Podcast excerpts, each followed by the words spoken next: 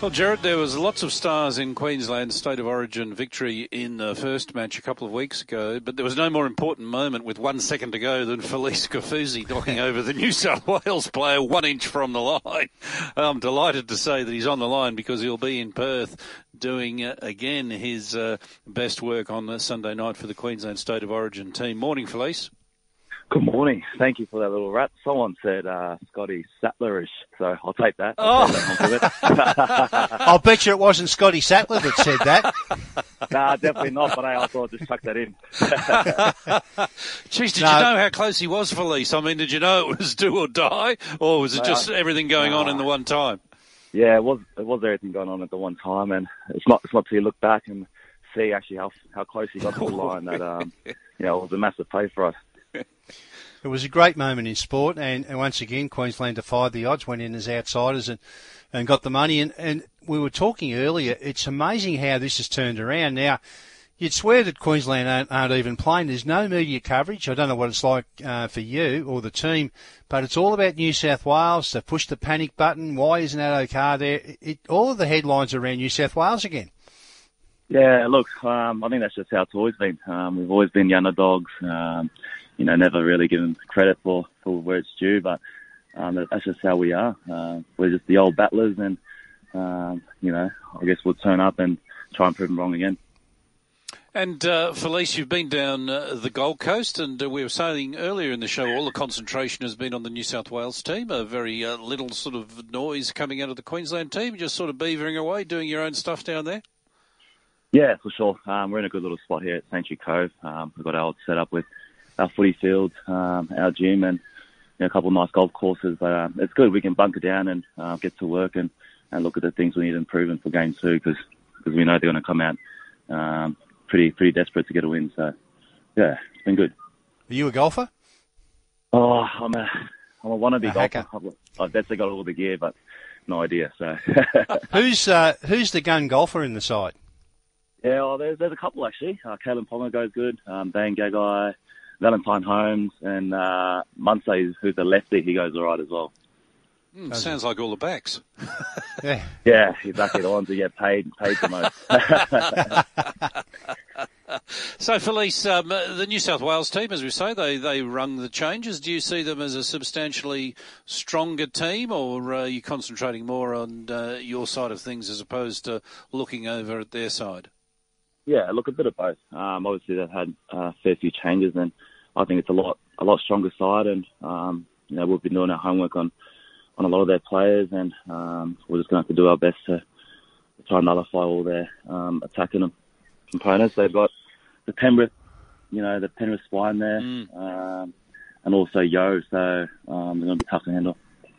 And you fly out today? Yes, yeah, we fly this afternoon. So. And and the and the camp over there any any different to what it was before the first match, or um, how do you approach this one? Yeah, look, it's a bit of a different um, approach. Obviously, it's a seven day uh, lead in. We're, we're used to ten days and it being a midweek game, so um, it's a lot a lot shorter camp. There's not much time to to guess train and um, get things right. So um, our priority is just making sure that we're all recovered and um, we looked in the game one and areas that we need to improve. And um, I think we've done that pretty well this week. And Felise, I see that um, uh, there's a bit of a change. It might have changed the jersey. The uh, 4X uh, sort of symbol on uh, the sleeves been replaced by individual postcodes so that everyone gets the uh, feeling they're paying for the various communities across the uh, state of Queensland. Yeah, for sure. It's a great campaign by, by 4X, and they're actually giving up their logo on the sides of the jerseys, and we'll be wearing our, our postcode. So I think it's just a great um, opportunity for us to represent and be proud of where we grew up, where we come from. So for me, it's Bundaberg or, yeah. or four four six seven zero. Yeah. And I guess any any chance I get, I'm I'm happy to shine light on our on my little regional town uh, where I grew up because I was once that once that little boy who looked up to the Queensland Maroons, and, and now I get to do the same for for other aspiring kids. So um, I think it's a great idea. And when you were growing up, uh, Felise in Bundaberg, what was your background there in regards to rugby league? Yeah, a pretty funny story actually. So I moved over from um, New Zealand and uh, went to the Brothers Club, thinking that it was a union club, and um, that was where our or my rugby league started. So going there thinking it was a rugby union um, team, and there you go, rugby league, running around barefoot. so when you lined up for a line out, did they say, "What's this bloke What are you doing?" doing? Yeah, exactly, and especially when I'm only one meter from the line, uh, probably thinking, "What's this guy doing?" so, And, and and where did you go to from Bundaberg? Yeah, so grew up in Bundaberg, did, did all my schooling years there, and then um, head up to Townsville for under 20s. Had one year in first grade, I didn't crack it there, and then uh, been down in Melbourne ever since. So, um, yeah, that's a little background, I guess, of, of my story coming through rugby league. That's a great story, and uh, you know, uh, Bundaberg to Melbourne, a big change in city size. I mean, how do you go down in Melbourne? You enjoy living down there?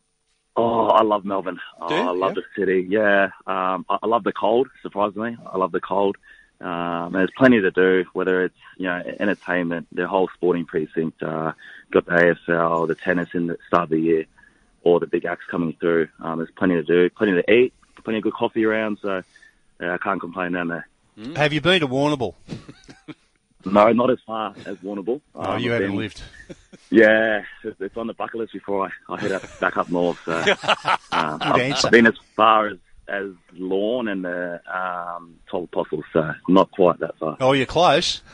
Yeah, You're close. Uh, Felise, uh, I mean, everyone who plays at Melbourne, I mean, we just look down at that team in awe and uh, uh, wonder how you do it year after year. I mean, what is it about uh, the Melbourne Storm and uh, Craig Bellamy? Yeah. Oh, look, I think we just, I guess, pride ourselves on on hard work. Um, we're pretty well known for our grues- gruesome and um, hard pre-seasons, and uh, I guess that just sets us up for the year. And um, down there, they're just all about hard work and, and your work ethic. So I think that goes a long way. And you're off to the Dolphins next year? Yes, yeah. Uh, like I've been away from um, from family for about ten years now, so it'd be nice to be a lot a lot closer to to Bundaberg, be only up the road, but still far enough for the oldies to not just turn up uh, when they want. And and I know it's a long way out, but do you have any dealings with the Dolphins at the moment, or you've just signed a bit of paper and you'll worry about that at the end of the season? yeah, I'll just find a bit of paper. Um, you know that that'll come at the end of the season, and all my focus is on uh, the Melbourne Storm and, and hopefully finishing out the best way we can. So um, that'll come at the end of the year when this is all done. And uh, Felise, when you go and play for the Dolphins and your your folks come down and have a look, do you reckon they'll be wondering what's he doing playing rugby league? I thought he played rugby union. Definitely. They'll be wondering why I'm not playing for the All Blacks. Or like.